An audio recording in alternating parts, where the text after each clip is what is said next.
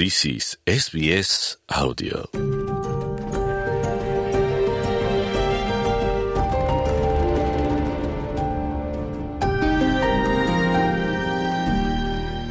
Memulakan perniagaan sendiri membuka pelbagai peluang keemasan kepada mereka yang menceburinya. Lebih-lebih lagi di Australia yang menawarkan infrastruktur yang kukuh inisiatif dari pihak kerajaan seperti pinjaman modal dan pemotongan cukai untuk menggalak perkembangan perniagaan kecil serta kewujudan pekerja mahir dari seluruh dunia.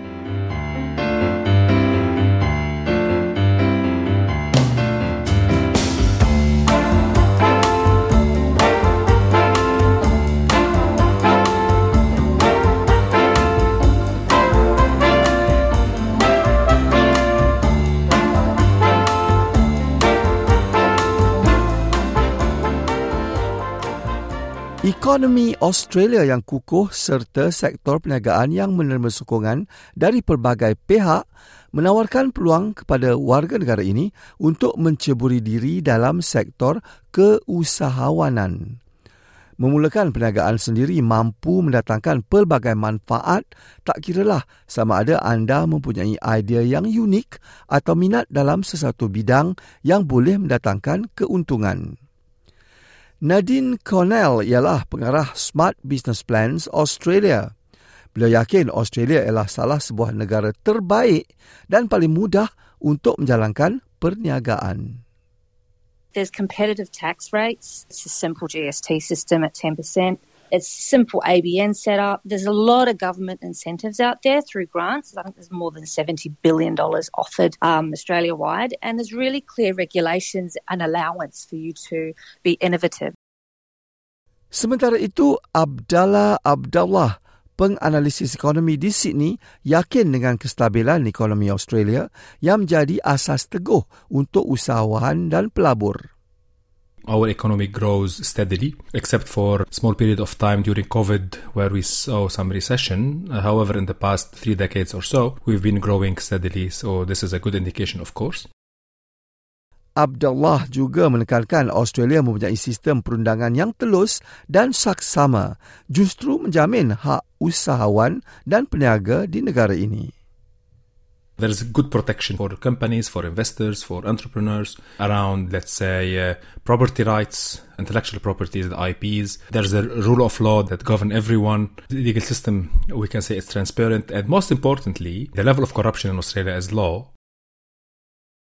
Sebelum anda memulakan perniagaan yang ingin dijalankan, terlebih dahulu amat penting bagi anda untuk memahami struktur perniagaan di Australia. Sesebuah perniagaan boleh ditubuhkan sebagai entiti pemilik tunggal, syarikat atau rakan kongsi, setiap satu dengan keperluan tanggungjawab dan perundangannya sendiri.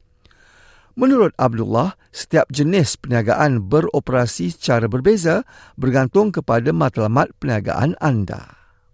If my aspirations is to be like local small business doing some small services regionally, let's say, or um, in my suburbs, I don't have a plan to grow it, then maybe I would consider having a sole trader or a partnership. But if my aspiration is to grow the company as a brand itself, to create a value in this brand, and maybe later on sell it or sell part of it, then a company would be better. And we have seen many companies that have started very small in garages and now their brand is worth multi-billion dollars. Terlebih dahulu tentukan struktur perniagaan anda, kemudian daftar syarikat bagi memastikan segala peraturan dan keperluan perundangan dipatuhi. Menurut Nadine Cornell, proses pendaftaran ini mudah dan terdapat pelbagai perkhidmatan bantuan yang boleh diperolehi. Hampir segala maklumat yang diperlukan boleh diperolehi dari laman web termasuk mendapatkan nombor perniagaan Australia atau ABN bagi mereka yang bertujuan memulakan perniagaan secara bersendirian. So you can get that done very, very quickly, and then you won't be needing to register for GST until you hit $70,000 in terms of revenue. So you don't need to set that up straight away.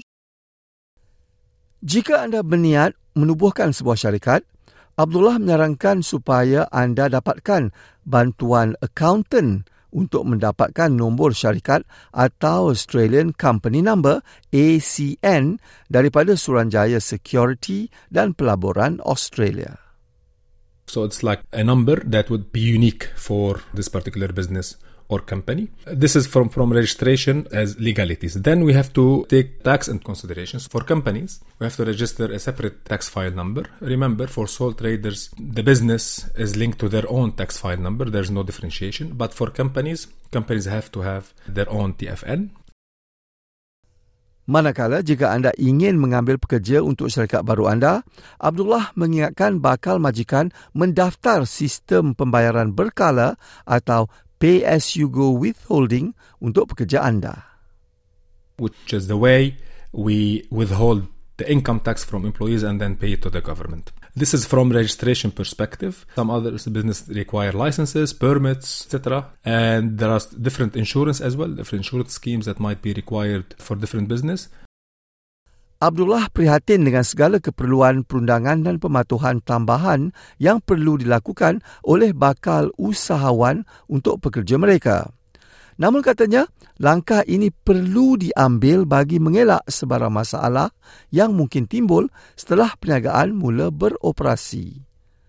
Tambah Nadine Cornell, antara langkah tambahan termasuk mengambil polisi insurans untuk syarikat dan pekerja. There's general business insurance, there's professional indemnity insurance if you're providing a service, you've got product insurance, you've got, you know, food handling compliance if you're part of that business. So again, it depends on the type of business that you're operating, but everybody will need some level of insurance, public liability insurance if you're going to have people coming into your, your place of business as well. Bagi setiap perniagaan yang berjaya, pastinya wujud plan bisnes yang mantap.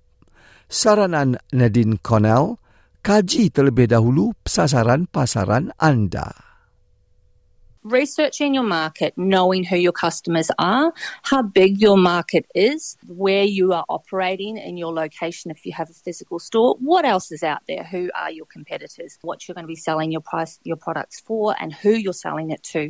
So if you can be very clear on those components, then you can position your product or service in the market in the best possible way.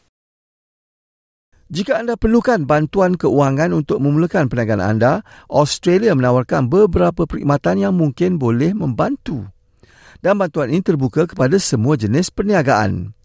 Antara bentuk bantuan yang disediakan termasuk pinjaman, peruntukan dana serta pelaburan dari sektor swasta. There's a lot of grants out there. There's more than $70 billion that the government, in terms of state and local council, have available. Uh, there's private investors as well. That comes down to whether you've got somebody that you know personally that is um, looking to invest in your business, or you can offer equity as well. Untuk senarai peruntukan bantuan kewangan, sila layari laman web www.business.gov.au. Tambah Nadine Cornell, bantuan ini dihulurkan kepada perniagaan dalam segala sektor. People can actually go and search through those, but then they also have state governments. All the state government websites have their own grants listed online as well, and then local council in your local LGA, they often have grants as well.